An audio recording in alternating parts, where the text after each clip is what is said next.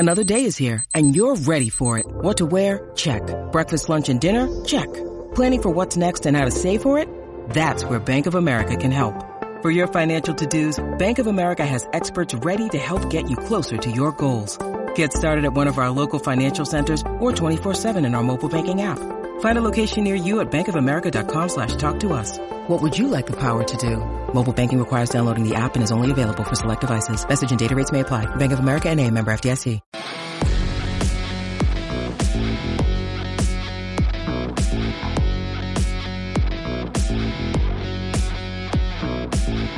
Welcome to the L A Soccer Hub Show. My name is Gio Garcia. Today is Tuesday, September fifteenth. Joining us today to talk thing, talk all things L A F C, we got the one and only Vince LaRosa. Vince, how you doing? I'm doing good, man. I, I hope I'm not talking out of school. I know we have to do this via Zoom, but I actually got to see you in person the other day. That was kind of weird, right? Yeah, yeah. If, I, I know. If we, we, we, we, we've been running into each other at the L A F C games, you know, and I've been wanting to, to have you on the podcast. And I see I saw your picture earlier today on Twitter. I think that's a Juventus uh, jersey you're wearing. You know it. There you go. Big, I got to represent today. Yeah, and uh, Weston McKennie's there with Ronaldo, which is uh, really exciting uh, if you're a yeah, U S dude. Men's national fan.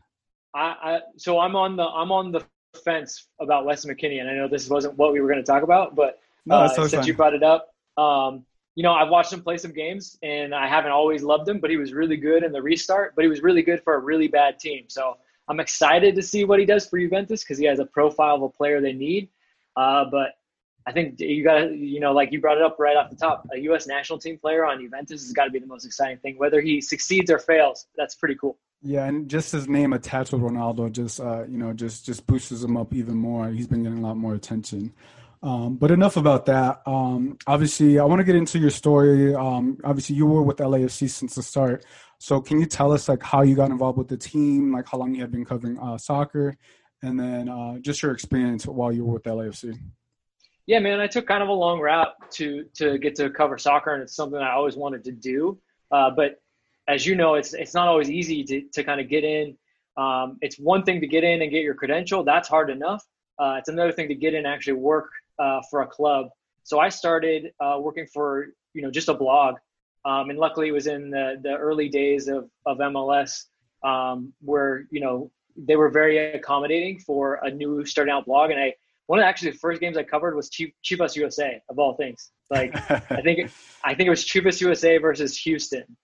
Nice. Um, and so that that's kind of a weird workaround. But because of the time, um, obviously if Chivas U S A is around, there's no L A F C. Because of the time, like they, they wanted me to cover the Galaxy. So I actually covered a lot of the Galaxy. I covered uh, two M L S Cups uh, when they when they won back-to-back. Um, and I just wrote, and I, you know, I did that while I was going to school. Um, and then I got out of school and I, I kind of stopped doing that because I had to kind of just find jobs to, to make ends meet. Uh, but it was always applying, man, trying to get my foot in the door everywhere I could. And one of the first ways that I got in was uh, Fox Sports West. Nice. So they don't have any soccer coverage. So obviously, you know, I, and I love other sports too, you know, and they, when I got there, unfortunately they had already lost the Lakers, already lost the Dodgers. So just Clippers, Kings, Ducks, Angels. Um, and I did, you know, digital work for them as much as I could. I was there for two years and somebody that worked there knew Richard Roscoe of all people.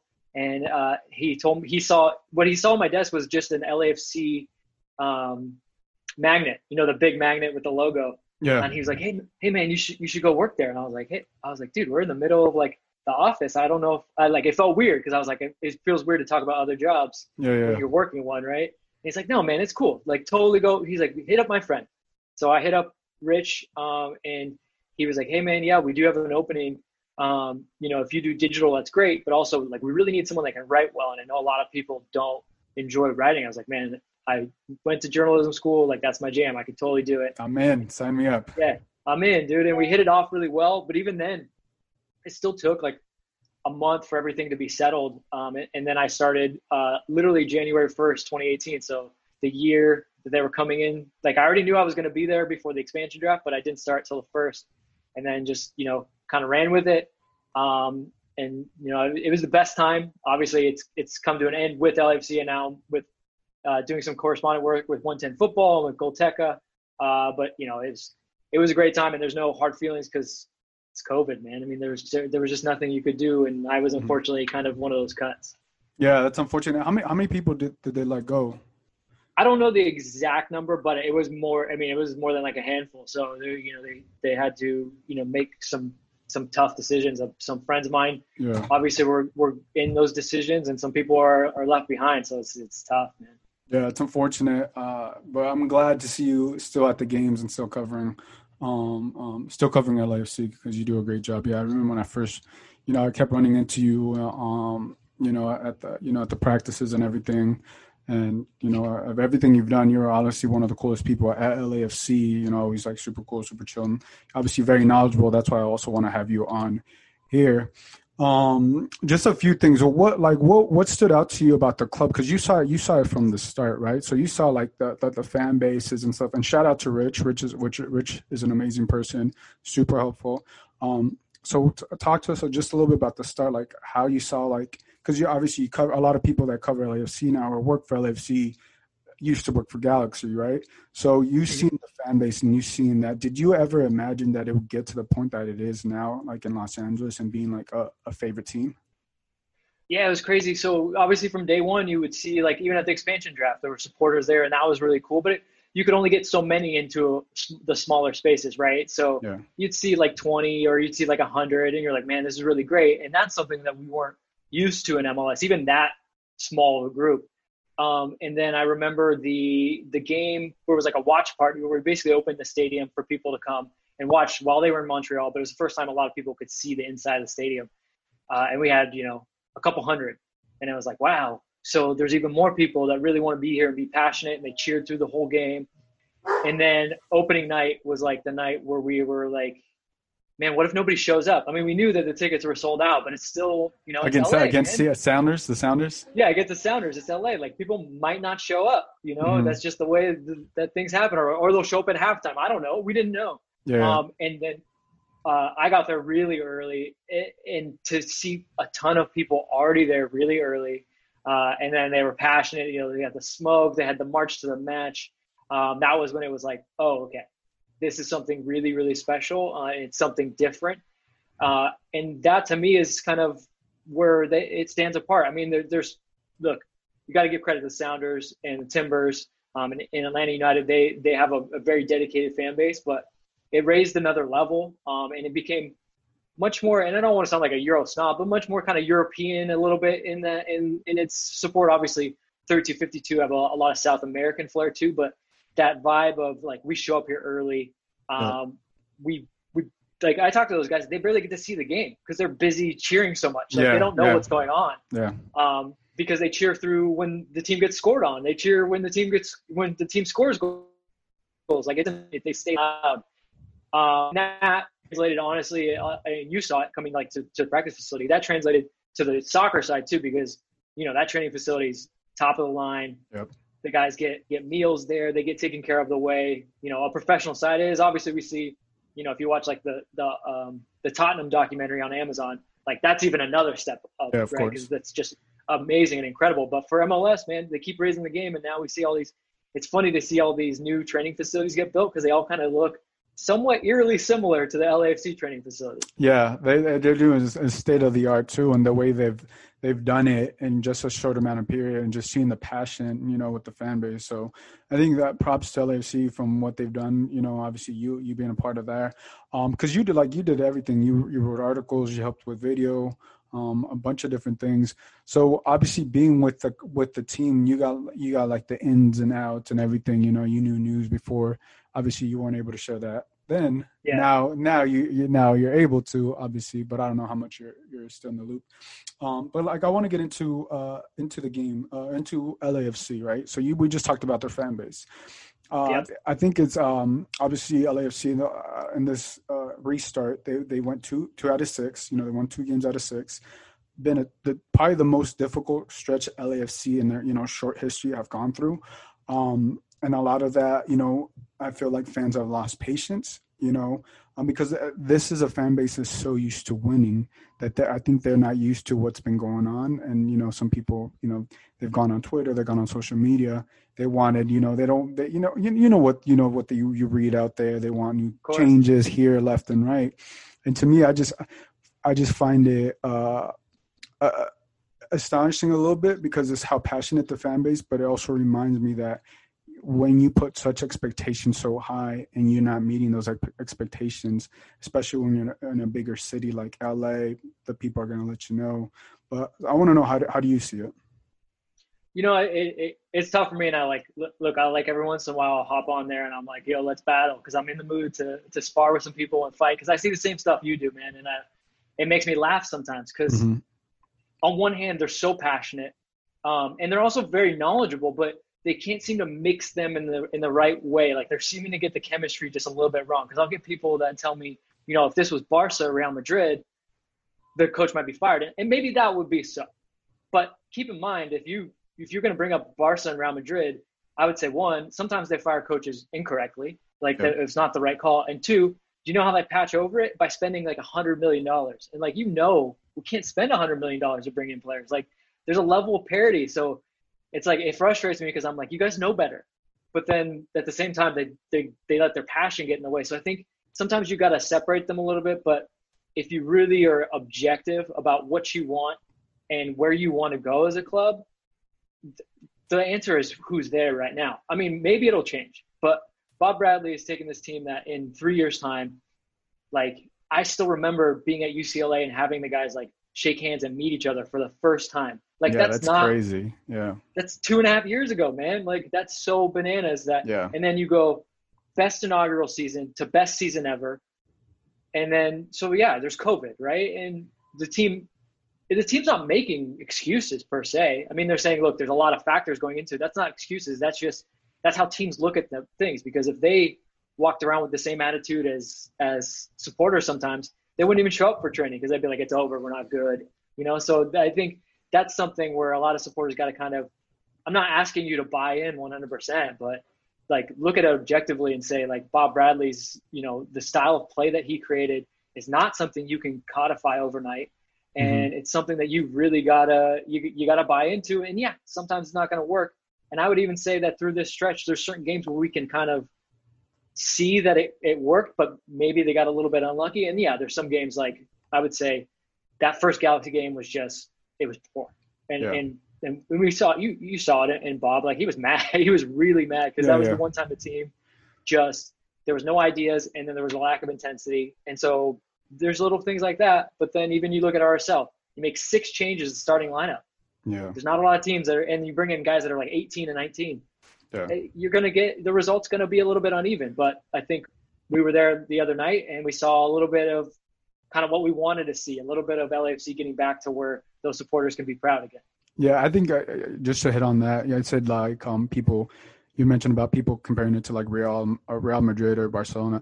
I think when you're L A F C and you're coming out with the sign- signature Adidas shoe and you're putting that expectation more, I agree with you. I think people are overreacting about the Bob Bradley situation.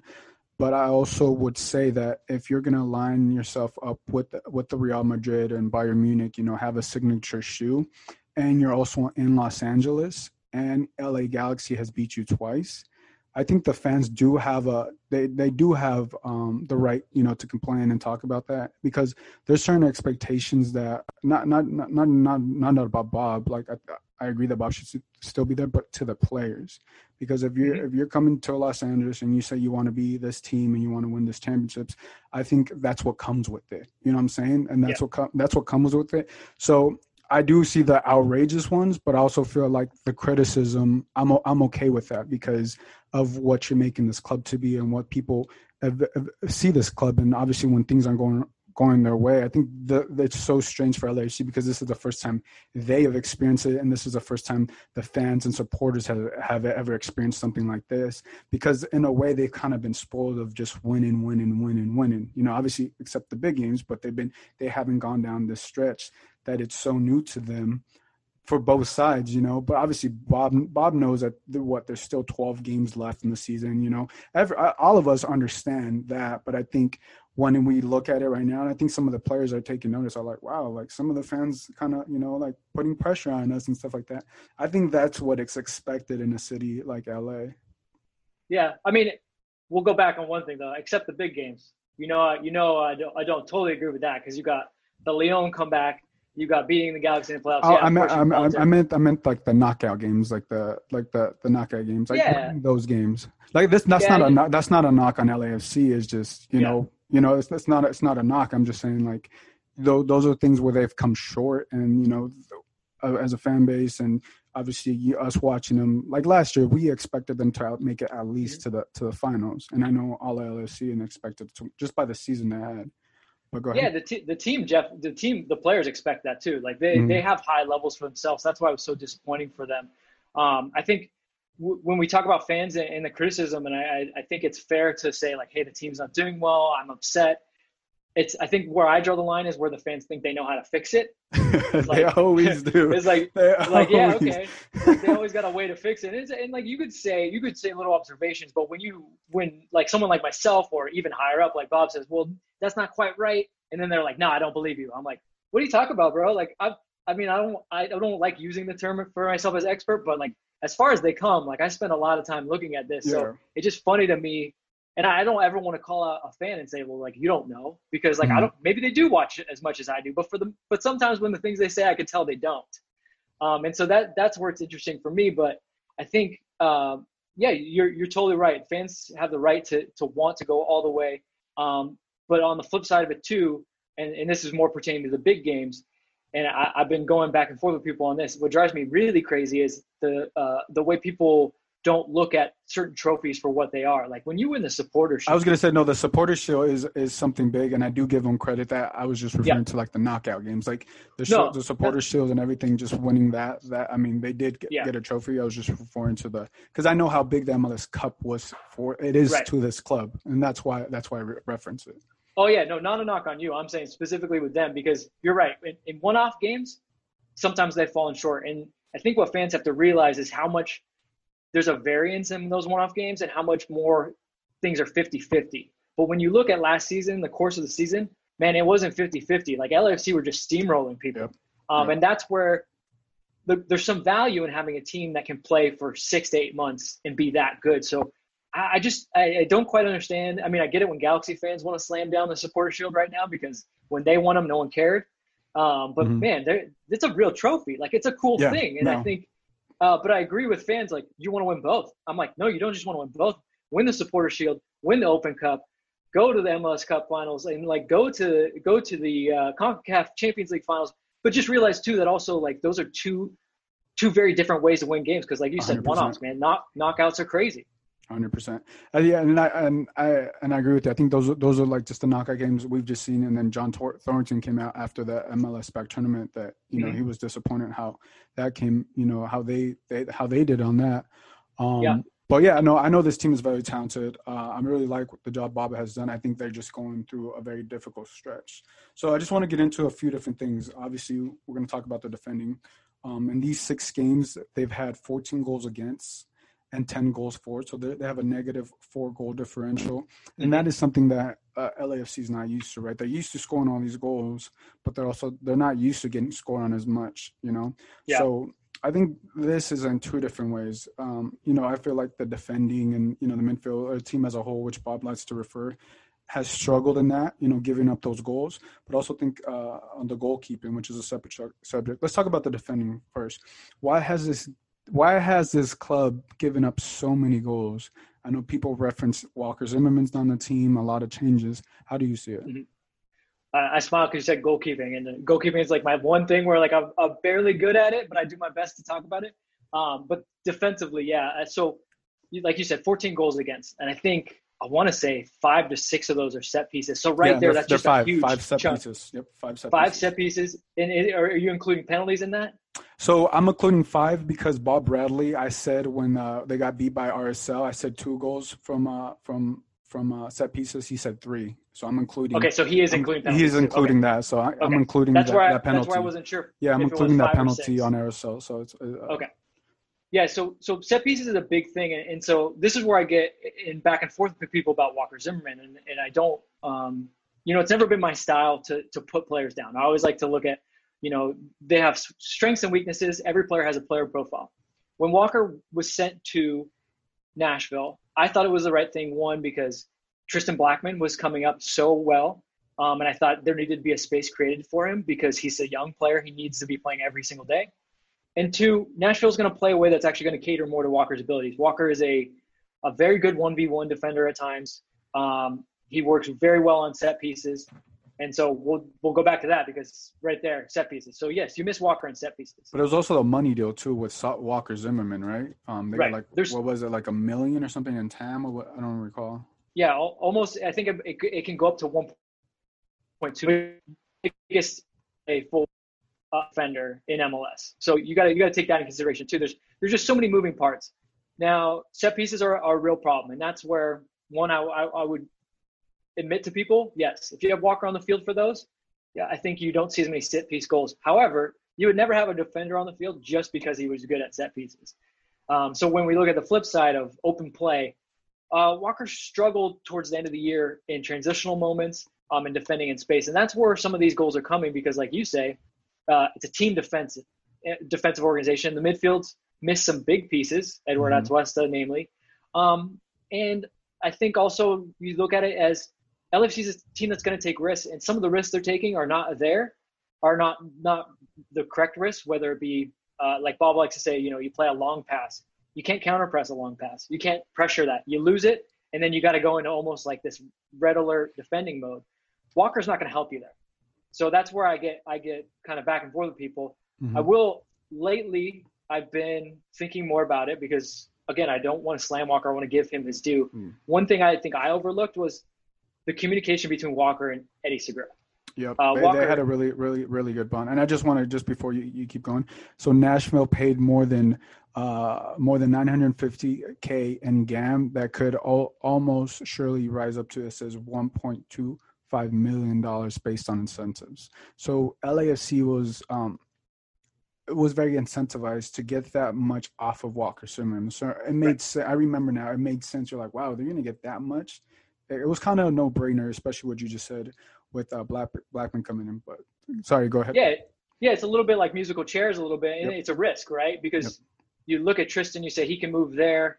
Um, we think Andy Najar is going to be ready. And guess what? Andy wasn't ready. So then Tristan had to play a different spot. And then Dayon actually had a very good start. So it's like, why would you put Tristan there? But to kind of go back to that Walker point about his communication with Eddie, the the thing you wish you would have had in that moment is, from day one of preseason, you tell Tristan, you and Eddie, you do everything together. You're best friends. Learn everything about each other. Learn how to speak a little bit of Spanish. Tristan, Eddie, you keep working on your English. Um, because that's what Walker did. Walker yeah. spent so much time with Eddie, and you could tell that relationship on the pitch made them better than the sum of their parts. Yeah, and they were they were on lock because I, I remember you bring that up. I remember them. Hey, like how is it like the language barrier and stuff like that? Him and Segura in the middle were were just solid for L A F C. And but I think we just don't see that with whoever Eddie. I think every, every Eddie Segura's like um uh defense in the in the in the center has dropped mm-hmm. because of without Walker. Do you see that mm-hmm. way? Do you see it that way? Yeah, no, I think I think because they had such an understanding. If yep. he's going to be here, I'm going to be here.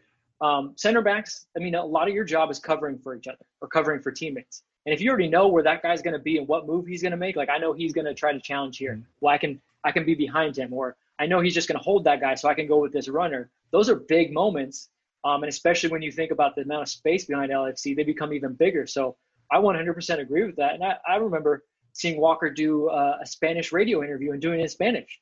Like, nice. And he was phenomenal. Yeah. So like he, he, he put in the time. And so I think that's one aspect of it. And two, something that Bob brings up is you need guys to step up and be leaders. And maybe Eddie's a little quieter. Tristan's a little quieter. They like to play, but man, Walker, he, he liked to play That's, and he liked to talk. Yeah, and you missed, I think the biggest thing with L A F C, you just hit on it there, is that voice back there. He was he was such a big leader back there.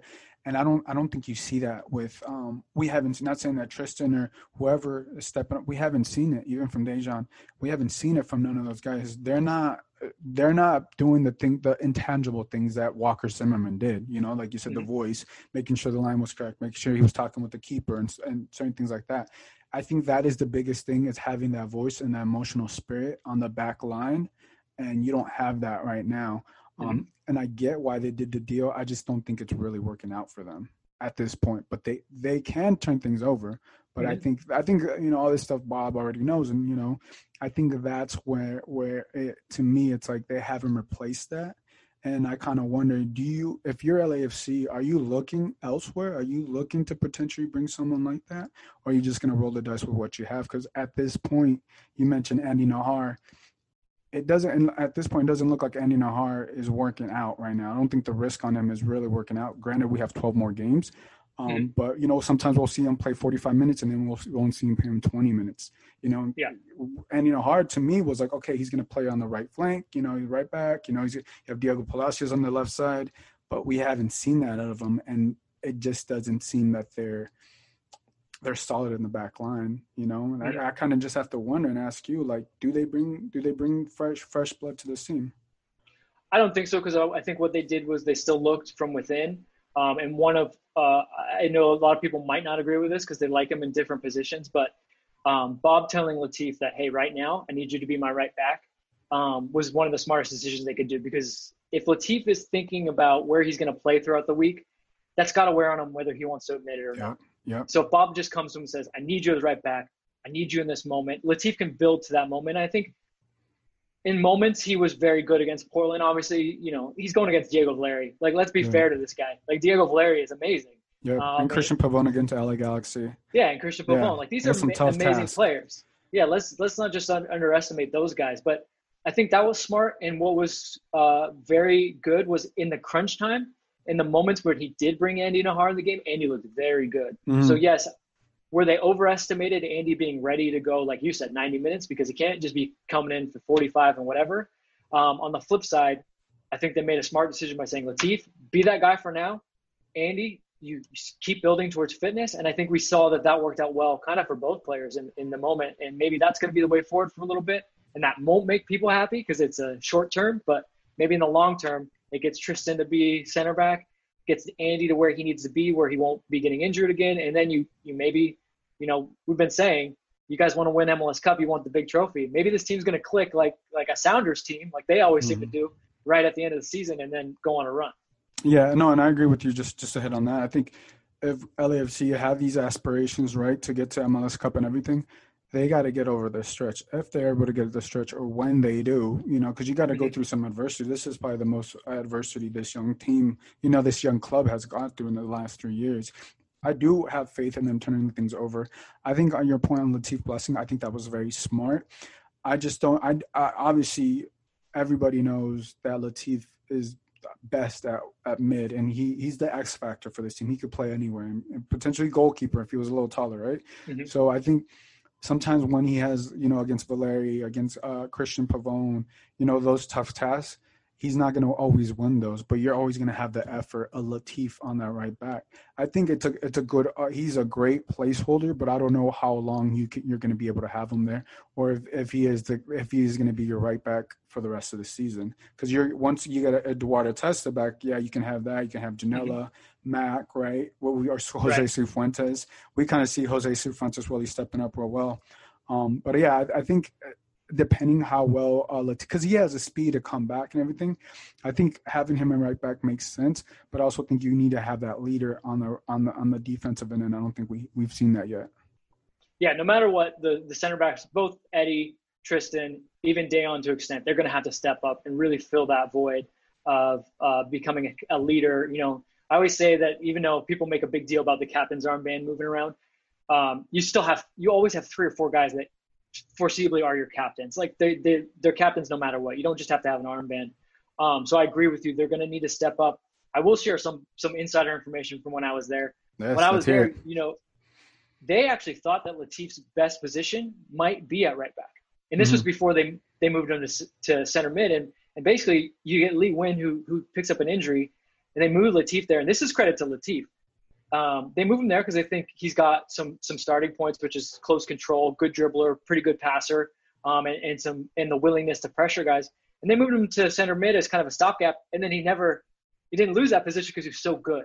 Um, but they initially kind of looked at him as a as a as a very could be right back could be his best position. So um, I think he can grow into it. But I agree, you know, right now you, you love seeing him, and that and you brought up the other kind of aspect of it. If Eduard Atuesta is coming back in here, the position we're deepest in is center mid because Sifu looks really good, like yep. really, really yep, good. Really good. Uh, Mark had a very good outing against Portland, so it looks like he's getting back to his old self. And then you saw when Eduard got in how much better Mark even got, even as mm-hmm. a, as as he tired, because Eduard just balances that whole side. So I think Bob is doing, and Bob and John are doing a little bit of the calculus of getting guys back. It's risky somewhat because, look, guys can always get injured again. Um, but if they see kind of the way the pieces are moving, um, that's kind of how they're trying to to move some guys around. And and like I said, I think Latif right now carry us through that moment to get Andy and Eduard back into the mix. And then then you start to have a lot of options. And then then Bob's job gets really hard. I'm glad I don't have to do it, where he has to pick the team every week and try to figure out who's my best team, you know? Because mm-hmm. right now he's he's plugging gaps. He's yep. really plugging gaps. Yep, yep. And I, I completely agree you with you. Maybe you get Vela back in in a couple weeks. And now you're now you're starting to think again, like we were thinking going to that Galaxy match. Wow, who's going to get into this team? Like, who's going to play here? And mm-hmm. that's it's a good problem to have. But I'm again, I'm glad Bob's making that decision, not me. Yeah, no, and I agree. I think um, they can definitely turn things around. I think it's just hard when you're giving up more goals than you're scoring, or you're you know if you're starting to even out. I think that yeah. needs to change, and when that changes, you know. You're, you're going to start to see a different team. Um, I do want to talk about goalkeeping. Um, we've had the same – I think this is kind of like uh, deja vu a little bit. Same similarities of what we've seen last year. Last year, you had – I know people on social media were like, oh, man, we shouldn't have left Tyler Miller go. Tyler Miller had the same issues or, you know, difficulties as Pablo Sisniega and Kenneth Vermeer are having right now. Um, you know, we've seen Bob go back and forth on goalkeepers that happened uh, last last season. I thought that after the M L S back tournament, Kenneth Vermeer was this was going to be he was going to be the number one, and then after Seattle Sounders, he looked really shaky. He came out way too early, and then Bob said, "Okay, you know, Pablo Sisniega, he's going to get the start for a few games." And I think it was against Galaxy where he kind of came out early. You know, kind of kind of makes you scratch your head because you're like, "All right, you know, this is your opportunity to keep this this spot," and you know, and it's it's been very. Um, Very shaky, right? You know, with both goalkeepers. Mm-hmm. What what what can you tell us about just obviously being there with the goalkeeping? Do they like their keepers to be that aggressive to come out, or is that is that something that the the, the goalkeepers are doing on their own? Yeah, you know, the, the the mental errors have been the big problem, and I agree with you. Kenneth had he had a, a couple maybe shaky moments, especially against Philadelphia, and then he had some in the beginning of the M L S's back tournament, but then kind of really redeemed himself as being probably one of the strongest players against the Sounders, and then against Orlando. Um, they do want them to be aggressive. Um, and Kenneth thrives on that, although his decision-making isn't always there. Like he, mm-hmm. that's, that's the way he wants to play. If you look at the way he played for Ajax and P S V, they want that kind of sweeper-keeper style that, that compacts the team, um, is willing to come out of the box at times to maybe even just clear the ball because um, that's what helps the team and that's what allows the center backs to feel safe. Um, Pablo is not naturally that kind of keeper. Um, and I've talked with him about this. He's he grew up playing, you know, in Mexico, and then he had a little bit out here, and then went to Spain. Where mm-hmm. in Spain, you know, they Iker Casillas is is the god, right? And Iker Casillas is very good with his feet, but for the most part, he's a shot stopper. He wants to use his abilities to react, and that's what Pablo is. Pablo's a guy that wants to kind of sit back a little deeper and just react to shots because he's very good at reading angles um, and and and basically just making saves on the fly. Um, but they still want to push him to be, you know, an aggressive keeper. So I think in that Galaxy moment, he just got between two minds, and that's where you see him. It, it was just, it was really like, he was like, should I come out? Came out. It was the wrong decision. Yeah. And, you know, he, he kind of, uh, he, he definitely was disappointed in that. And I think he would say even um, that goal, Jeremy Abobasi's goal, the second goal against Portland, mm-hmm. he didn't come out in the, in the right way. But then in the second half, we saw him on one of the corners, I believe, or, or it was like a lateral free kick where he came out and he just, he punched the ball, took out whoever was in his way. That's Pablo that we want to see a little bit more. Maybe make those decisions um, where you just come out strong and you you you, you scare guys um, and scare opposing attackers, um, and then just keep getting better with your feet. I mean, he he's not the best with his feet. I uh, I know Tyler definitely um, was better with his feet, although I think Tyler overestimated how good he was with his feet because yeah. he made some mistakes too. Um, but Pablo's got to keep keep getting up because that's. It's one thing to be aggressive, but one thing that will not go away in this L A F C team is you've got to have a goalkeeper that can get you out of a couple moments with his feet and play a long ball or play a, a, a pass that might seem a little bit risky. Um, so there's there's just a lot going into a young goalkeeper's head, but I think, uh, again, a, a good decision is to say to him, hey, you got this next few run of games. So in that Galaxy game, Bob probably says to him, he's angry, like, don't do that. But he says, you're still in, you're still in net.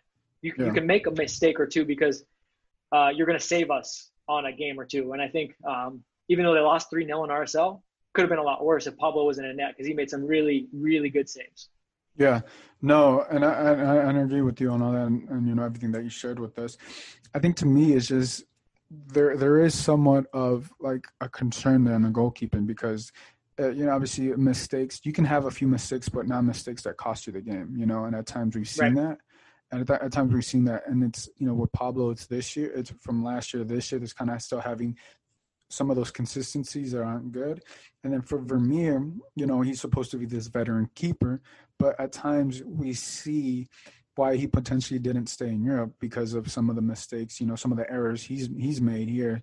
So I think it, it, it's very tricky. I, I wouldn't be surprised if we see Kenneth Vermeer again, um, you know, because I think right now it's you flip the coin. Right now, just the way the, the goalkeepers are playing, you know, I really thought Pablo Sisniega was going to take advantage of this opportunity. Granted, there's still twelve more games, you know, left. They can, you know, shut me up and be like, okay, you know what, that was just a fluke. But I think from what I've seen right now, that is a concern. Um, I know they had a third goalkeeper. I don't know if that w- we'll ever see him. I think it's Philip, right?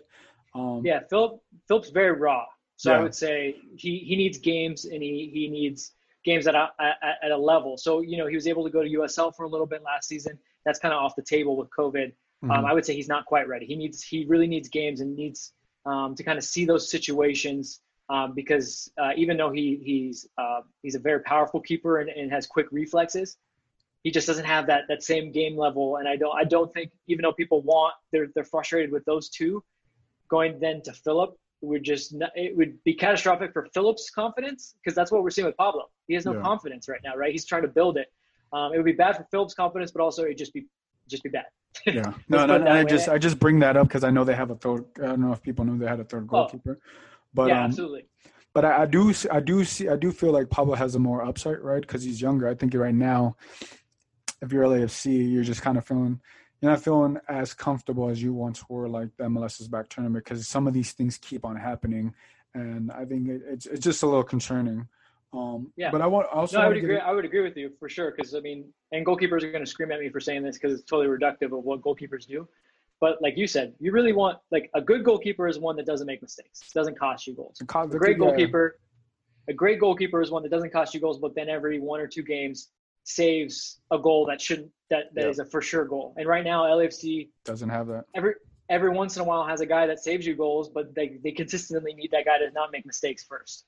Yeah, no, and it, and it gets tricky, especially when you allow uh, your negative four goal differential. You know, a mm-hmm. lot of that, a lot of that could potentially be from a goalkeeper that can help you out from that. But um, so I just want to I want to talk I want to go a little bit more player specific. Um, yeah. Let's go with Rossi. So we'll go with Diego Rossi. In eleven games, he has ten goals. Two assists. I know, uh, I believe Alicia Rodriguez from S B Nation had asked Bob Bradley about potentially him being considered an M V P. I think he has, you know, he's starting to have those M V P type of numbers. Um, I think the only thing that he doesn't have uh, going for him is obviously the way L A F C have been playing. What have you seen from like Diego Rossi in his play these eleven games? He's raised his level for sure. I mean, he's become a player that uh, when we first got him at L A F C, man, he was, he could pick angles. Um, he could pick moments to use that little burst of speed that he had to run off the back shoulder and then finish from from an angled finish, or maybe even just square it across, have Vela finish on the other side. And now he's a guy that, like, he can dribble guys. His passing has gotten better. Um, he's found all these different kind of angles to score goals. I remember um, the start of last season, he had that goal against uh, S K C where basically one move to cut in and then bend it around the corner. That's not an easy goal to score, but if mm-hmm. Diego can do that consistently, which he started to do, Um, he's going to get that many more goals. So I think one of the things that we never think about with goal scorers, because when they're scoring goals, we're happy about it. We don't care how they score. It's variety and Vela from almost anywhere on the pitch. Um, whereas Diego, he's young, so he's trying to find those ways. And I think he started to add more tools to his game where uh, if he's in a moment and he needs to curl the ball, he can. Um, he can head the ball every once in a while. He's not super tall, um, but he can find moments to not just be that guy that comes, breaks off the wing, Um, and basically gets into a through ball and finishes. It, I mean, don't get me wrong. That was a huge, huge um, upside of his. But uh, I think where he's really perfected his game and, and become somebody that, like, we're all looking at saying, like, how much longer are we going to have him here before he goes to Europe? It's because he's raised his level in so many other areas. Yeah, and I think a, a lot of what I've seen from him this season, you see obviously the more, more the confidence, uh, obviously in the M L S back tournament. You know, you see, see him being a leader, and I, I know to your point you made earlier about Brad, Bob Bradley giving the armband to different players. Last game, I, I know Kay had been wearing it, but I think after his red card, I think Bob Bradley potentially was looking for someone else. Rossi was wearing the, the captain armband. I obviously, you know, there's plenty of leaders on this team, but I think Rossi at twenty-two years old and what he's doing and how, you know, he scored for the team and being productive for the team. Mm-hmm. I think, I don't know how vocal he is. It looks like he's been more vocal uh, on the field, um, but maybe you can talk about how vocal, because uh, he seems like he's kind of quiet potentially, or, mm-hmm. or, you know, maybe you can uh, speak on that. Yeah, I think he's generally a quiet guy, um, but it, especially in the media, um, he's, he's not a big talker, um, but on the field, he definitely, uh, gets along really well with his teammates. Um, and I'll share this story, which was actually shared by Will Kuntz with Max Bredos. Um, when they were on that bus in R S L, um, and Mark said, "Hey guys, I- I'm not going to play tonight, just so you know," um, before the decision was made to cancel the game and, and together. Uh, Will Kuntz said that Diego Rossi was the first one to stand up and say, "If you're not playing tonight, we're not playing tonight." Mm. I mean, that's a twenty-two-year-old kid that, that yeah. you know, it's this is not right his. There. Yeah, this is, this is uh, you know, th- he's like you and I. Like, this is, we, we're sympathetic to this and we want to be a part of the, the solution to all this, but this is not, you know, this is not my um, experience. You know, Mark has these actual real experiences with, with mm-hmm. racism and these problems.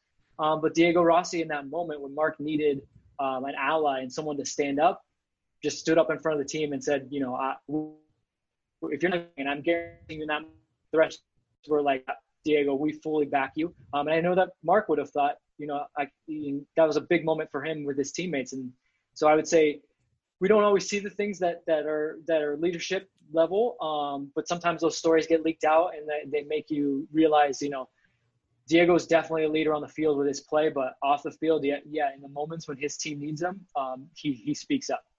Yeah. No, I, I've I've definitely seen him, uh, you know, be vo- vocal, like just, you know, just from watching him on T V and just the way he's scoring. And obviously, you know, he's L A F C's leading scorer without Carlos Vela. And he's definitely, obviously, he wants to take his game to the next, to the next level, right? I know reports were that potentially the summer prior, pre-COVID, that he was going to, you know, potentially get an offer. He was going to get, you know, mm-hmm. sent to Europe. Obviously, those things have been, have changed. So I think if you're L A F C, you're probably going to have Rossi for maybe another year or at least till at the end of this season. Um, and obviously last year, they, they, they didn't make it all the way, all the way to the M L S Cup. I think this is a year to take advantage of, obviously take advantage of having him and Eduard Atuesta, because you don't know what the future is after this season, to win an M L S Cup with these guys, right? Um, yeah. I think I think obviously the the market right now is a little underpriced, so I don't know how eager, like how do you, were you aware uh, or did you ever find out like how many clubs or scouts were coming out to L A F C to come see Rossi or Eduardo Tuesta? I mean, there's a good amount. Uh, I mean, I can't really disclose who it was just because that was like. No, you don't. You don't. You don't have to say. You don't have to say who, who it was. Just how many. Yeah. There were many, plenty like European. You know. Yeah. No. There. There, there was. There was European interest and, and scouts, and you know, especially uh, when they would be on the East Coast, which is a lot easier for those scouts yeah. to get to. They'd be at games, and I agree with you. They, they, there's a chance. I mean, the, the transfer window is open until October fifth, I think, in most European markets. So there's still time. Um, they may be uh, gone before the season ends, but I think definitely if they make it through this cycle, when the window opens again in January, there's a very good chance. Because one of the things about selling players is you got to strike when they're at their highest, because you never know when that form can just go like this. And now what, now what do you do? You have a player that, that wishes they could have left at that time and, and you're not getting the value and you just get into this weird struggle that L A F C doesn't want to get into.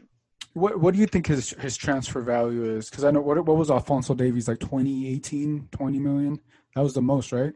He was eighteen million and that was the most.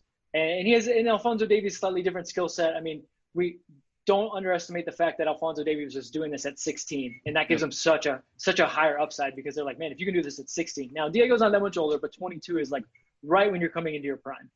So I think if you consider those two things, realistically and with the market, ten to fifteen million is probably where it is, although I could see a club coming in and saying twenty million because he's that good of a player, especially when you see mm-hmm. a guy like Pity Martinez going for, I think he went for eight. Like seventeen, just a shade it was under like eighteen. seventeen or eighteen, I believe. Yeah. yeah, just a shade under eighteen, um, and he's older. and didn't wasn't as productive. productive although yeah. I will I will say going to Saudi Arabia, which I believe is where he went, yep. or Al-Nassr, um, they have money to spend, and it's not like, you know, European teams aren't just looking to to get players with names. They want players with names that produce. Uh, I'm sure Pitti will do just great for Al-Nassr because the level's not quite the same. Uh, L A F C would, would probably much rather he go. I mean, if Al-Nassr came in for twenty million dollars, maybe he goes, but I think yeah. they would rather he go to Europe because that's proof of your concept. Now European teams are going to say, all right, this guy's good. You know, what, what's he doing? Because just like when Miguel Almiron goes to Newcastle, it's good for Atlanta, also good for everyone in M L S that he does well, because now more teams are going to say, oh, M L S is a, a real place where we can find talent that will that can take that next step. Yeah, I think if, if you get Rossi at the higher teens, you know, seventeen, eighteen, nineteen, then it makes sense for L A F C. I don't know how how much they're interested. I mean, this right this transfer window, if it's ten, twelve, um, because you're you're you're gonna get your if you're selling if you're a team from Europe, you're kind of getting him at, at a steal. Obviously, the market's mm-hmm. undervalued, um, and I think if you're L A F C, you want you want to sell him for the higher teens. And I think right now. Yeah. I don't think right. I think right now, just the way things are with the market and the team, I don't think he's there in the higher teens yet. Yeah, I mean that's the risk. Like, let's say someone offers twelve million and you turn it down, uh, and then January comes around and someone says, "Okay, well, how about eight now?" And remember, yeah, as yeah, it could it could go lower. You're right. I'm glad you make that point. It could go lower. It, well, and keep in mind too, beyond that, um, as players play longer, their contract winds down too. So a player that has one year left on his contract is usually not as expensive as a guy that has two years left or two, or one and a half. Exactly. Um, so that's something important to consider. Now, I don't know. M L S doesn't normally share the details of how long a contract is, but if, if he makes it through this whole season, that's now one whole year of his contract less that a team – because with transfer, you're basically buying out a contract. Exactly. Yep. And the longer that contract is, the higher you can you can usually get fees for. Mm-hmm. No, that's true. I'm, I'm glad you bring that up. All right, so I want to talk about uh, Brian Rodriguez. Obviously, we're talking yeah. about transfer fees. He came to L A F C for eleven point five million dollars transfer fee. I think that was like the second or third highest. Um, you know, he's young. I think he's twenty, twenty years old. You know, he's key. When Elliot, when I first heard about him, when L A F C was, you know, the rumors are coming out. He he was playing obviously for the first team for Peñarol. He played, I think, on the U nineteen World Cup for Uruguay. You know, all these accolades. I think it's just been now over a year that he's been with L A F C, and this mm-hmm. season he's only had in, in eleven games. He had he's had one goal and six assists. I think for a player that L A F C has play has paid so much money, he hasn't lived up to that. How do you see it? Well, he's, he's still very young. Um, I would say that. I mean, he came here at nineteen. I think he's now twenty, or he might be twenty-one. Mm-hmm. Um, you know, his transfer fee was based off potential. It was never based off what he has now, because I, I've, I've told this to plenty of people. If he was scoring at even the rate Diego Rossi was scoring for Peñarol with the other intangibles and the skill set he has, L A F C probably wouldn't have been able to afford him, to be honest with you. He's a fifteen, twenty million dollars player, goes straight to Europe. Now, the hardest thing to do in this game is score goals. Um, and so he has he has a lot of those things, those skill sets that you just can't teach. Um, and he still has a little bit of ways to go in scoring goals. And we saw at the MLS's back tournament what he can what he can possibly be. And I think the reason why he's seemingly taken another step backwards is because we haven't had the same midfield play. And he's had to pick up the ball in instances where he's thirty, forty yards from a goal. That's not going to be – that's not a recipe for success for anyone. I mean, even a Carlos Vela, but definitely for a twenty-year-old kid, man. There's just too much work to do when you have you have the ball thirty yards from goal. A lot of times he's picking it up in stationary positions where I like to call it hero ball. It's like when you're playing mm-hmm. – uh, you're playing out there with your boys uh, basketball. And, and I feel like he does that a lot, though. I think he I think he, he does. does that. I think he does that a lot. And just – I don't even interrupt you, but – Bob Bradley, I think after I forgot what game, he came out and, you know, he's been he's criticized Brian Rodriguez of his play. You know, he's it seemed like um he was saying he was too predictable. You know, he came yeah. out and he challenged him, saying he was too predictable, that he has to play better. And that was the first time he's ever come out and publicly said something uh, from what I from my from what I remember talk about Brian Rodriguez, right? Mm-hmm. And I think uh, the patience, from what I'm sensing, um, from Bob saying that, it's slowly trying to starting to. Obviously, if you win, it goes back up, right? But I think the way yeah. he, he'll have like one or two, like that last goal for or that goal for Rossi and the Portland Timbers, you know, pass it, perfect pass. Sometimes his passes are off. Sometimes mm-hmm. I think him up top with the three with uh, Rossi, B W P. Sometimes they're not in. He's not in sync with the other two, And and it looks yeah. like he's he's trying to do his own thing, and you know he tries to do too much of his own thing, is from what I'm mm-hmm. sensing, and th- that leads to him, you know, being predictable, holding the ball too much, you know, passing the ball too too far out, and I think mm-hmm. that's what his biggest criticism has been on that. And then also, obviously, every every year coming from Peñarol, you saw what Rossi has done. You know, I think some people can assume, would assume, especially with that transfer fee, okay, Brian Rodriguez potentially could live up to that. I think it's when you, if he didn't come with that big, big price tag, I don't think we'd be talking about him the way we are. But I think if you have that big price tag, you're young. You you have to know that you're not playing that well. You have to know that you need to be producing well, because once Rossi leaves, you're going to be one of the wingers, um, potentially. If not, uh, you know, I don't know how much patience Bob Riley will have with him after the season if things if he doesn't see see some pr- more production out of him. Yeah, I think the problem is, and this is a lot, a problem for a lot of young players, is he's up and down, because that Portland game is probably one of his best games, mm-hmm. and he was doing the things that, like you said. He needs to be moving off the ball. He needs to be picking up the ball in better spots so that he can create some havoc by the fact that he's so fast and he can do little things, um, but not from forty yards out, not with a set defense. So that Portland game is, Bob will show him that tape and go, man, this is what I'm telling you. And I think you're right. Bob's putting some pressure on him because you work with players in different ways. I guarantee you every day in training, they were like, do this, do this, do this. And now that they're not seeing, they're like, all right, I'm going to call you out in the media. And I'm going to say, hey, I'm not getting enough from you. And maybe that's a way to light a fire under you. Um, I will say this for Brian, and, and, and maybe it doesn't make L A F C fans feel better, um, but in the back pocket is the fact that he does play for the Uruguayan senior national team. Um, and that's where a lot of people get really hyped on him too, because he plays with Cavani and Suarez. He's a goal, you know, he, he just, that can only be good for his value. So at least from that aspect, and again, it's not going to make L A F C fans happy because you want him scoring like the game winner in M L S Cup. But if you want to get your money back, Brian's still going to be very much uh, a, a, a person that you could probably even profit on a little bit, kind of the way Pity Martinez was. Even though he wasn't that good in M L S, mm-hmm. he's got real value to other teams because they see him. They're like, well, with Uruguay, maybe just not working out with L A F C, uh, and, and they can they can kind of get some value in that way. But again, I know that you, I want to see, I want to see him scoring goals too, but I, I know how hard it is for like a younger player. And that, and that, I'm glad you brought up that point, because I also brought up, I was talking with uh, someone else. I think, I don't know if this is the system he feels comfortable in, you know, I don't know. I don't know. Um, because it seems like sometimes uh, the, the biggest criticism I have of him is his, his effort on coming back, you know, dropping down. Um, we see Rossi, from what I see, I, I hate to compare it, but I see more effort, obviously, out of Rossi, Rossi coming back out. I mean, he has the speed. He's young to come back, you know, trail the ball. And sometimes when he loses a ball or something, he just lets his emotions kind of get, get to him and doesn't drop back. When you lose yeah. your ball, hey, let's let's get back. I think those are the biggest things. Like, you know, if he's trying hard and, you know, I think I think I don't know if he really feels comfortable in in the in, the, in Bob Bradley's system. And I don't know if I don't know if, obviously not trying to blame him here, but I don't know if this may not be the system for him. Sometimes some players, you know, work in a better system. I don't know if you got to bring him off the bench. I don't know. But we also talked about, I don't know how much depth you really have up top, you know. Yeah, right. I don't know, without Vela and now without Dio.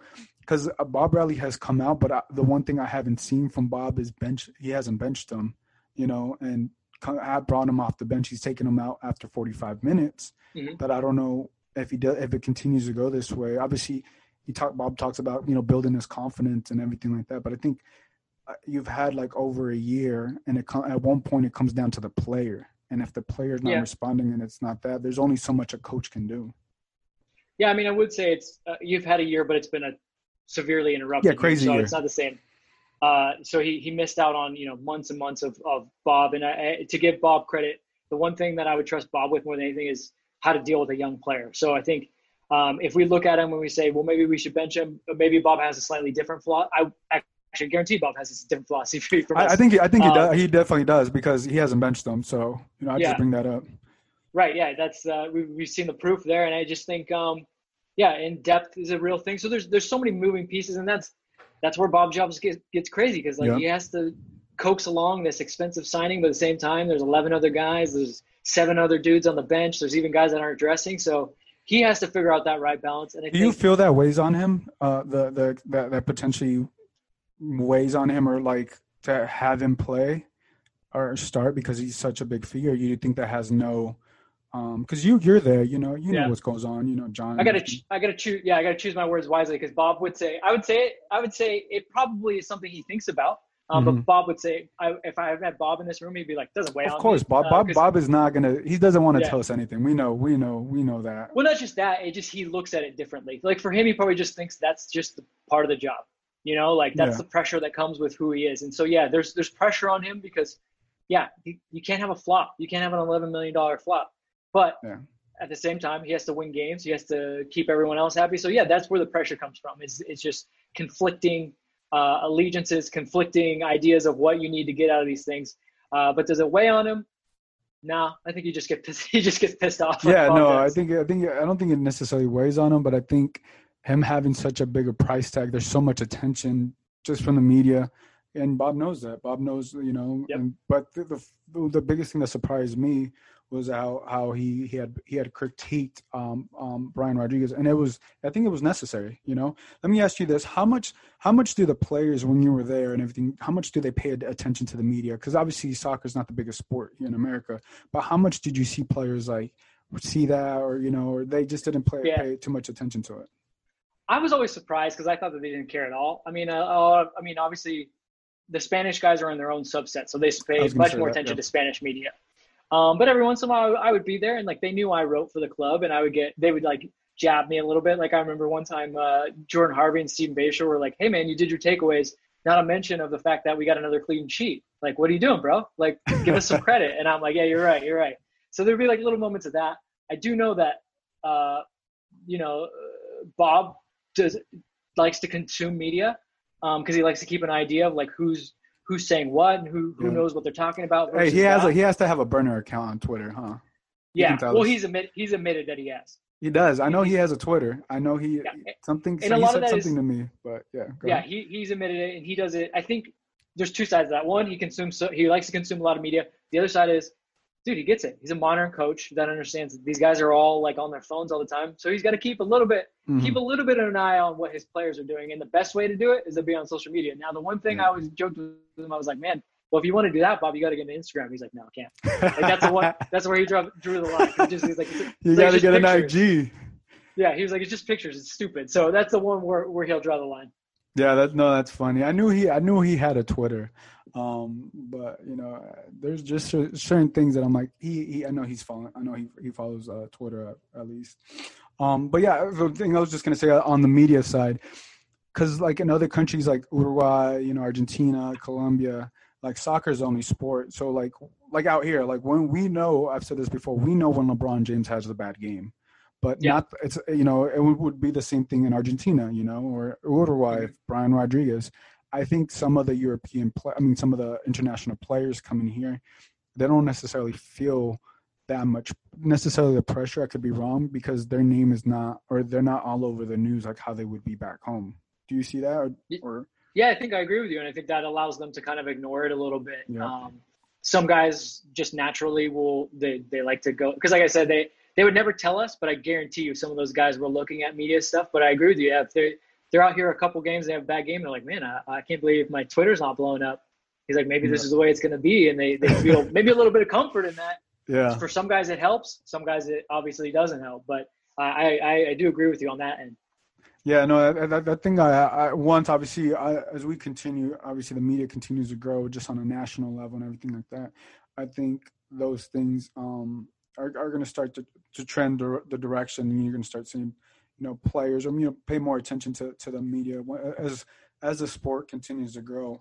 Um, yeah. And as guys like you are there every day, like they're going to start seeing you guys. That's the other thing too. It's like, yeah. it's always a revolving door, but it, like you've been there for the past few seasons, the guys are going to start to know who you are. And I think uh, in Europe and in like South America, like, you know who the commentators are. Yep. Like when they show up, people will know who the guy is there, and the players have, you know, it's not like a personal relationship with them, but they know who they are. And I think I agree with you. As, as the media grows, as people just stay more consistent, guys will kind of get an idea of, of who's who and start following people and, and, you know, checking in on what, what's going on on the media side. Yeah, no. And I, and I love, and the thing uh, now that I'm, that I'm seeing everything, I think there's so much room for, you know, just the soccer content, the digital content within, you know, soccer, not just in L A, because how much it's grown, you know, uh, obviously mm-hmm. us be able to commentate on this and this podcast and just seeing the different things that, that we do. And I think that's that's one of the things that we have as a growing sport within with within the United States. And, you know, you're starting to see more expansion things starting to come out, and you're starting to see more younger players from Central America, you know, come out here and play. And I'm I'm really excited for the growth of M L S. How have you, how have mm-hmm. you seen it? Yeah, no, I I think that we're, we've just scratched the surface. Yeah.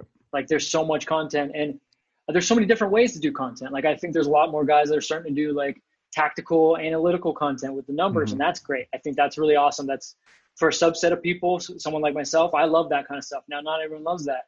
Um, I think there's an angle to do, like, um, funny stuff. You know, mm-hmm. like at one ten Football, we do some funny stuff sometimes. Or you got the Cooligans that do, like, more lighthearted, mm-hmm. like, cultural. Um, and then there's that middle ground where you do a little bit of both. You do, you're out there, you're, you're covering the team as much best you can. Maybe you do some hard news stories. Maybe you have some fun with some players. Um, but yeah, there's there's so much growth, and there's so many people that they still dip in and out. So if you stay mm. at it um, and you really dedicate yourself to it, I think there's avenues um, that people can really pick up, and they can start to be those kind of kind of trailblazers. Because, like, you know, like I can't even think of, like, who the biggest soccer journalists are of the generation before. I mean, really, it's just like Grant Wall. It's like yep. one person, man. Yep. You know, like, or like my, my boy Max Bredos, like, he's been there since the beginning. There's a couple guys. Now there's this crop of people that, like, they're going to look back ten years from now and say, like, oh, those guys were the guys that pushed us that next level. Yeah. And shout out to Max. He's a great, great person, funny guy too. Yeah. So let me ask you this. If there was an opportunity with the L A Galaxy, would you take it? If L A Galaxy is like, hey, Vince, ooh, there's an opportunity. We have a, you know, digital opportunity here. You want to be back in soccer? We got you. Come to the dark side. Wait, wait. What is the percentage of L A Galaxy to L A F C fans that you have? Um, uh, no, no. I'm just throwing it out there. I'm just throwing it out yeah, there. But no, this is a good question. The funny thing, because, you know, L A F C yeah. let you go. You know, you know L A F C when, let when you go. When I got go. let go, yeah, when I got let go, people hit me like there. And I, I mean, there's nothing open. I don't have any plans. Uh, re- re- repeat, this. repeat what you just said, because it, it, it cut out. Cut it out. cut out a little bit. Uh, yeah. um, when when I got let go, I did have a lot of fans that reached out to me and were like, "Hey, we're so sorry, but please, no matter what, don't go to the Galaxy. Like, please don't. Like, we know, we know you got to work." Um, and I was actually always surprised that, like, I worked for L A F C for two years. I was easy to find, and I never got as much flack or or trash talk from Galaxy fans, which was surprising because I would see all the trash talk back and forth from supporters group. And I think it's because I look, the Galaxy were our rival. Uh, but I was trying to be as objective as I could, and I had some fun with them. I would tweak them a little bit, but I would never go like I'm not. I'm, I'm not gonna like slam anyone because that's just not my style. Mm-hmm. Uh, now to to stop dancing around your question, um, it would have to be a very good offer, um, and it would have to be something that's gonna help me grow. Um, and even then, I'd still have to think about it because it would be it would, it would be tough for me. Um, but if they were like, oh, yeah, just write every once in a while, I'd be like, nah, oh, yeah, come on, yeah. man. Like, no, yeah. it's time for me to move on to the next phase. Yeah. Okay. Hey, man, I'm just trying to I'm just trying to bid for you. You deserve you deserve you've been with the club. So I was just I was just curious about that. So if it comes to fruition or whatever, you know, where, where it started. Yeah. But, no, I I appreciate that. But, yeah, it's uh, it, it would be definitely a t- touchy subject. And it would be very interesting to see the P R roll out from that to try to, like, keep from getting me in yeah, trouble. Because there, there's, gonna... there's some battles going on right now with mm-hmm. we'll and I'm gonna say that. this I mean I, I'm a fun one to joke around about because, like, in the grand scheme of things, it doesn't matter where I go, but fans are gonna have to be ready. There's gonna be, whenever team two teams are good and they're in a close proximity, they're gonna be poaching either players, yep. staff, coaches. It's gonna happen. mm-hmm. Don't be surprised when it does. That first person that does it, I pray for them, because they're gonna be the trailblazer. But yeah. sooner or later, it's it's it's bound to happen, and um, I think they'll get flack. Uh, but as long as they keep professional, you know, yeah. that, that's this is sports, man. This is the way it goes. Me, yeah, media, personnel, players. I, I wait till the first player goes from L A F C to L A Galaxy. Whenever that potentially, whenever that happens, that's going to be very interesting. Um, but we know it's going to happen. We we just know it's going to happen. You know, it's going to come down. We don't yeah. know when, but it's it's going to happen. It happens in all pro sports and stuff. But that's where it gets kind of, you know, interesting with the fan bases and everything like that. Yeah. But hey, you know, I, I just I just had to ask you that because I was just curious. Yeah, of course. No, dude, if, if Luis Figo can play for Barcelona and Real Madrid, yep. like, I think fans can, can be able to understand that maybe players are going to move around. I mean, it just it happens. Yep, it does. All right, so let's look into uh, – let's look forward. Obviously, L A, L A F C schedule, it's very tricky right now with, with the things that are going on, obviously, with COVID and the M L S. Yep. Um, uh, the reason why, if not, not people are familiar, the reason why the M L S hasn't released a full phase two schedule was because of the Canadian teams. Canadian teams are now coming – coming to America. I think the Vancouver Whitecaps are going to play with the Timbers. I think was it, is it Toronto or Montreal? They're going to play New York. So essentially, the yes. Canadian teams are sharing sharing stadiums with uh, with an M L S team, and they're trying to figure out travel. And I think you can only travel in your region. They haven't approved to stay overnight. So that's why we mm-hmm. see, if we look at L A F C's schedule, we have them going to, up uh, at Seattle on the eighteenth. They're going back up to Seattle. They will play at home on the twenty-third against Vancouver, and then against again at home against San Jose on the twenty-seventh. Three potential one-oval games. One of those games I feel like is going to be very tough, uh, and I think it's the Seattle game. Um, with everything that L A F C have gone through, how do how do you see these next three games for L A F C? So I agree with you. The Seattle game is going to be tough because it's just, it's Seattle. The mm-hmm. one weird thing for me is like we already played Seattle away. Why isn't Seattle coming here? I mean, we already played. Yeah, right. We already played San Jose at home. Why aren't we going to San Jose? That like it's one thing to play the same teams again, but then to do it the exact same venues makes no sense. Now I will say this: right now, Seattle's uh, unfortunately just like Oregon and just like us, they're having big problems with. With fires. I know that the Mariners, uh, I believe Mariners Giants game just got postponed for M L B. So keep oh, really? an eye out for that. Yeah, yeah, uh, fires, you know, yeah. yeah and it, it's only a couple of days from now, so there there could be some tweaks to that. Um, I do think that Vancouver, unfortunately, has it really tough having to. I mean, look, they're going to play a home game against Portland in Portland. Like, let that sink in. That's yeah. their home game. Yeah. Like that, you know what I mean? It's weird. Like, yeah. It's one, yeah, it's one thing if they had to play Portland in Seattle, but they got to play Portland. So it's just so weird for me. Um, yeah, very winnable games, although you would say that like San Jose is probably going to have some some aggression. They're going to want to get back. I mean, they, they flipped that seven one to a zero zero with Galaxy, so that's a mm-hmm. tricky game. That's like one of those games where you got to make sure that your mindset is right. Um, but, yeah, I think it's very weird. Um, maybe this helps players keep keep that perspective that coaches always say, like, hey, we're one game at a time. Don't look too mm-hmm. far ahead. So maybe that's the good side of it. Um, and, and maybe the good side of it is Seattle's first. So go into that game knowing that that's your toughest one. If you get points from that, you know that the ones that are going to get slightly easier, but look, you're going to have to still go into those games. So that's that's the way I kind of look at it is no matter what, that Seattle game's your toughest. Try to get some points out of that. You, you like you said, you travel a day of. You don't stay there. Um, try to get points out of that, and then from there, you you know there's winnable contests, uh, but you got to make – you got to build. You got to build off this tw- Timbers result because if you let it fall back down – you know, it's we're back to square one where we are with L A F C not really building off of their results. Yeah, no, and I think and I think um, the, the win over obviously the, the the the Timbers this past weekend was great for them. You know, built some some confidence because if they lost, it was going to be very tricky. Um, you know, for them to you know go to Seattle after potentially losing uh, that many games. So right now in the standings, L A F C are fourth um, with fifteen points. Uh, Galaxy are. are fifth. They have them fifth right now. Um, so, I mean, just I think last week they were like eighth or tenth, excuse me. It, it shows yeah. how, how, um, how tight these games really are, you know, whether you lose, win, how you can jump or go back down if you lose, you know, and it just shows how, how, how competitive these teams are. And, you know, and I think you're not going to really see the teams separate until after maybe phase two and the beginning of phase three. Yeah, it really shows you how much like just a win can move you up and down in the, in the standings. And I think before last week, the gap between first and last was nine points. Now you just need to be better than you need to be. be I mean, you you don't want to look at it this way, but you just need to be better than four other teams, right? Eight teams mm-hmm. get in. I can't see the I can't see either L A F C or the Galaxy being worse than those than four teams for sure. So I think I think their quality is going to come to the top, especially as they're starting to get injured players back. Um, But you can't take that for granted. You got to start getting points because, like you said, uh, you lose one and you could go from, from fourth down to tenth very easily. Yeah, no, and, and the thing is, uh, uh, with with this, there, there's obviously play. We saw the Timbers; they lost. Um, who was the player? I think was it Blanco? They they lost to an A C L. Sebastian Blanco. Yeah. Yeah. There's, so there's, I mean, people, like you said, players and teams are going through in, injuries. I think um, we'll see when Vela comes back. I don't know. I don't know if we'll see him. Um, I, I don't have any news. I don't know if you do uh, about Carlos Vela. That's something we, someone we haven't hit on. I don't. I don't know. I don't, have, I, I, I yeah, don't I think don't we'll see sure. him. I don't think we'll see him yeah. in phase two. From what I've been kind of sensing is, I mean, not not the start of phase two. Mm-hmm. Uh, I think we'll see him at some point, but I would say these first three games don't probably don't expect Carlos Vela. Now after this third game, um, we might hear about him training more. Um, and it, you know as well as I know that these guys have to be in full training before they're even considered to have yeah. even a cameo appearance like Eduard Atuesta. So once we hear that that Vela has had two, one or two trainings where he's, he, then he's definitely available. Um, and I think this time though, they'll be a little bit more conscientious, conscientious with him and a little bit slower with him. So don't expect him probably to start his first game back. I think we're going to look at sub appearances. Whereas I, I understood the reason why he played in that Galaxy game, because he came in fit.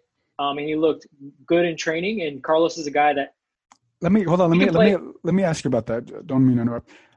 It, it, people notice this, and I and I kind of obviously we everybody through COVID hasn't been in you know the best shape, including myself. Mm-hmm. But he did look. Did he look a little overweight, or, or was that just me? And I don't want to make too much too much of it. It's just some things that were pointed out on Twitter, and I don't think that was the reason. Um, for his injury or anything like that. I think him being off from the team. And on top of that, I don't think he, he was in sync with, with, with the offense when he, when he was playing. Cause he's been, Oh yeah, he had been, he had been, he had missed so many games. I think that's going to be the big, the biggest struggle is being in sync with those, with those three guys. Oh, for sure. I mean, those, those guys have played up top and they knew everything. They kind of were clicking, um, but it, he's Carlos Vela. So it's hard to be like, mm-hmm. okay, we're not going to use Carlos Vela. Um, from the first physique perspective, look, Carlos is not one of those footballers that, like, he's not a Cristiano Ronaldo. Like, he takes his shirt off and you're just like, yo, he's cut. Like, he's never been that guy, really. Um, but what he does have is he has a, a certain level of, of football fitness um, and a certain level of football know-how. Like, Carlos can go into a game sixty minutes fit and play ninety minutes because he knows how to pick his mm-hmm. spots. Um, so I don't think he looked any different physically. And, and uh, again, I say say that fully well knowing that, like, look, he's just not a guy that, like, comes in like, or even as Zlatan, he's just not super cut. Like he's not mm-hmm. a workout dude. Yeah, but yeah. He's a soccer dude. Yeah, I wasn't, you know? I wasn't, so, I wasn't, I wasn't getting at like, um, and being like, I think he just looked. Um, what I, I didn't notice this until I went online, and you know, I, I think if you're L A F C, like you do, like yeah, I would have started him too, right? I, I'm, I have no coaching mm-hmm. experience, but it makes sense to start a player. A lot of people, I think that some of the criticism on that was that. Why didn't he come off the bench and, you know, certain things like that. Obviously, he's your best player, so you're going to start yeah. him. I think the biggest thing for me was he, he the rhythm between him, Rossi, and Brian Rodriguez and B W P. Well, I don't think we saw him with B W P. I think he got injured at that time. Yeah, that's um, who came in for him. That's who came in for him.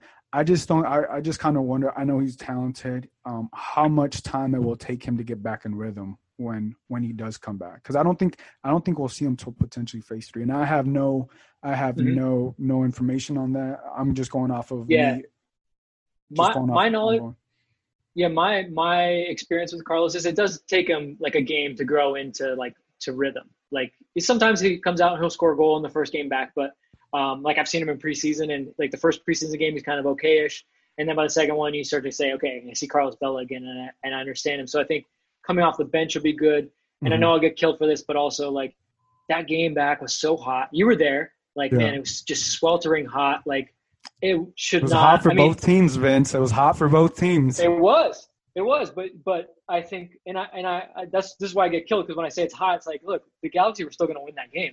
But if Carlos Vela is coming in and, and he's not why, quite in rhythm. Why wear black jerseys though? Isn't the home team supposed to, can't, can't the, doesn't the home team decide what jersey you get? They do. Uh, so I, why wear I, black jerseys though? That's that's the only thing. If you're the home team, why? And you know it's like one hundred plus degrees outside, the hottest day in L A. Why wear black jerseys? Well, I like to do a little deep dives into this, and actually, there's been some science on it that says like it doesn't matter.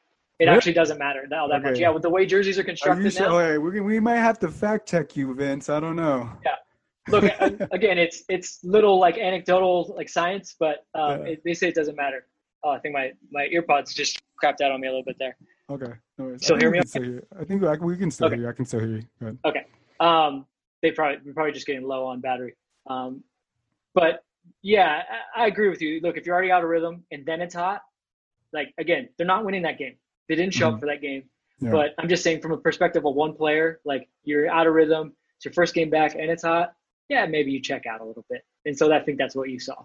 Yeah, I think yeah, I think just him. I think it will take him a couple games, and him coming off the bench whenever we do decide to see Vela, and then you know, right, takes that starting role later down the season. Um, yeah. That that is going to happen. I just think the the rhythm. He just looked out of the rhythm, but it's Carlos Vela. He can come back. He's a goal scorer. He's former M V P. So I, I definitely have all the faith in him. Um, you know, coming back later this season and being a very big uh, impact uh, for L A F C. Um, as as obviously as a L A F C supporter. Um, you know, obviously working with the team, how how tough is it to lose, obviously, to L A Galaxy back-to-back games and, you know, being shut out, like, you know, back-to-back? Because I think that's a lot of what people – a lot of the fans were frustrated with. Yeah, and for me, you know, I, I don't like losing, period. I mean, I didn't like losing when I worked for the team because I would have to write about it and, like, kind of put my own – put yeah. myself on the line, right? Because because no one wants to believe me, right? They don't – they're like, you work for the team, like, you're just making this up. But I always try to be as objective as I could. Um, I always try to look at the bigger picture, though, and I look, I know that some supporters would say, um, and this is not just in L A F C, this is around the world, I'd rather beat my rival every day and come in last place or something like that. And mm-hmm. I'm like, I don't quite see the game that way, but I understand what people do. Um, for me, what was so disappointing was in that first game, you just had a team that didn't show up. Like, yeah. they just weren't there. There was no rhythm. There was no anything. Like, they just seemed to give up. Um, they let the Galaxy grow into the game. They let the Galaxy take the initiative. The second game, I saw a team that in the first half was very good but couldn't get the advantage. And then when they went down a goal, what became frustrating was, yes, the red card is one thing, but, like, just the mindset. Like, hey, man, we don't have to get all back at once. Like, don't – you guys are freaking out. Like, that's that worries me when L A F C's not the same mindset. Because last season they would go down a goal and they would know that they could get two back. This year and, – and they did it a little bit in that Portland game, which is why, again, it's it's so – encouraging in that Portland game. They go down a goal and they they they turn it around. They score three within a, a thing within you know a short period of time. Um, but yeah, that second Galaxy game, I look at the team and I say, man, you, you so much you built so much goodwill, and then you just totally threw it all away. And you let again you let the Galaxy seize the initiative and feel like they're the better team. When I I don't necessarily look right now, the standings show what they show, and the Galaxy have one game in hand, so they they could go above L A F C. Um, I don't think that. When all is said and done, that this Galaxy team is that much better than L A F C, but L A F C's giving it to them in the scoreline. So that's what gets so frustrating is you don't have a leg to stand on. When you say that, I have to go based off like just my eye test. Mm-hmm. Yeah, I think I think the, uh, what matters, right? Obviously, at the end is the end result because in that in the first game, L A F C completely overlooked the game. In the second game, they had all the opportunities, you know, in the first half. But I've seen that game before. I was telling a couple of other media members, I was like. When one team, I think they had fourteen shots and seven on goal. And L A, yeah. L A Galaxy at halftime had zero shots on goal. And then the first shot on goal in the second half was a goal. And then Mark Anthony Kidd gets that red card, and then that's when everything went downhill. I think those when you can't capitalize on those things, that's what you know ends up happening. You know, the other team ends up ends up scoring. I would give right now, right now, the edge to L A Galaxy because just obviously how they've won. These last two games, I do feel that L A F C though has has talent and can come back. There, there's rumors that they're potentially going to play each other again, maybe in phase two, phase three. I don't know what you've heard, but I think there's going to be yeah. another there's going to be another game to you know potentially you know even out what the the series. Are, you know, I think they've only played three games so far, but um you know it's going to be very interesting to to see them play four Clásicos in a year. And I think I know some people are not. Happy with that, you know what's going on. And I don't, I don't know how much it, it does ruin the rivalry. It doesn't, you know, it plays it out. I don't know. Do you, do you think it hurts the rivalry with so many games? No. I mean, I wouldn't want to. I wouldn't want to do it every year. But if in this weird year they do it, um, you know, what what what are you going to do, right? I mean, yeah, if they play it, if they play them five times or or they play them again in the playoffs, like yeah, it's going to be a weird year where we're like, why do we play so much? But we've seen the passion of these fans. I don't think it's going away just because yeah. they're playing more times. Yeah, no, I agree. Let me let me ask you. Do you do you, do you view? I've asked a couple of media people. Do you view this M L S Cup obviously different? Do you view it like with an asterisk though? Like, do you do you view it that way? Um, I think for the team that wins, they deserve it because they've gone through so much adversity. But my asterisk would be for the teams that maybe don't reach that level. I have some sympathy for them because of what they've had to go through. Uh, but the team that wins, if they go through all that adversity and they, they raise that cup, hey, no asterisk for you, man. You're M L S Cup champions.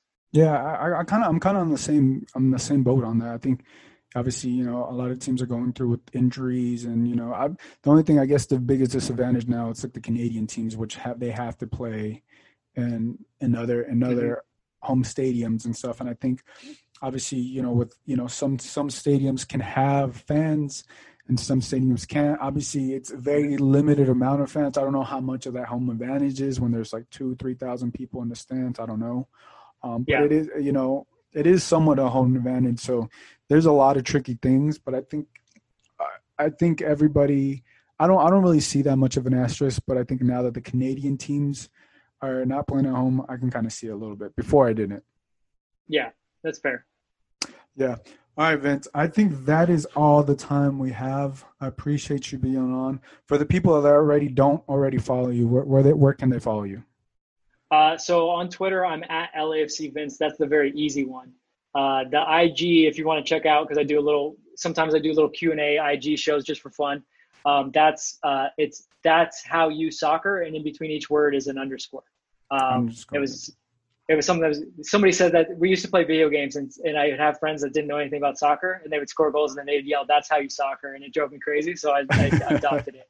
Um, yeah, but so check me out there. And then obviously, you know, I, I like I said, been doing some stuff for uh, one ten Football. That's on YouTube. Uh, that's one ten Football T V on both I Gs, and then Golteca, uh, which is also on, uh, on Twitter. Um, and you can just check out kind of the, the, the reports where I, and, and some written stuff. I even write some things from time to time. So check there those out. Go. Yeah. There you guys have it. Um, but yeah, he's, o- he's open for hire, guys. Uh, even, he, even L A Galaxy, you know, if, like, if you want to bring him over to the dark side. Um, but yeah, guys, uh, make sure to give this a podcast a five-star rating. If you enjoyed this episode, uh, you can find us on Spotify, Apple Podcasts, wherever you get your music. You guys can uh, find this podcast as we're growing here. Want to appreciate Vince. And also, if you guys want to follow me, you guys can follow me at Gio Garcia L A on Twitter and on I G. So for Vince, this is Gio. Guys, we'll catch you guys next time. Peace.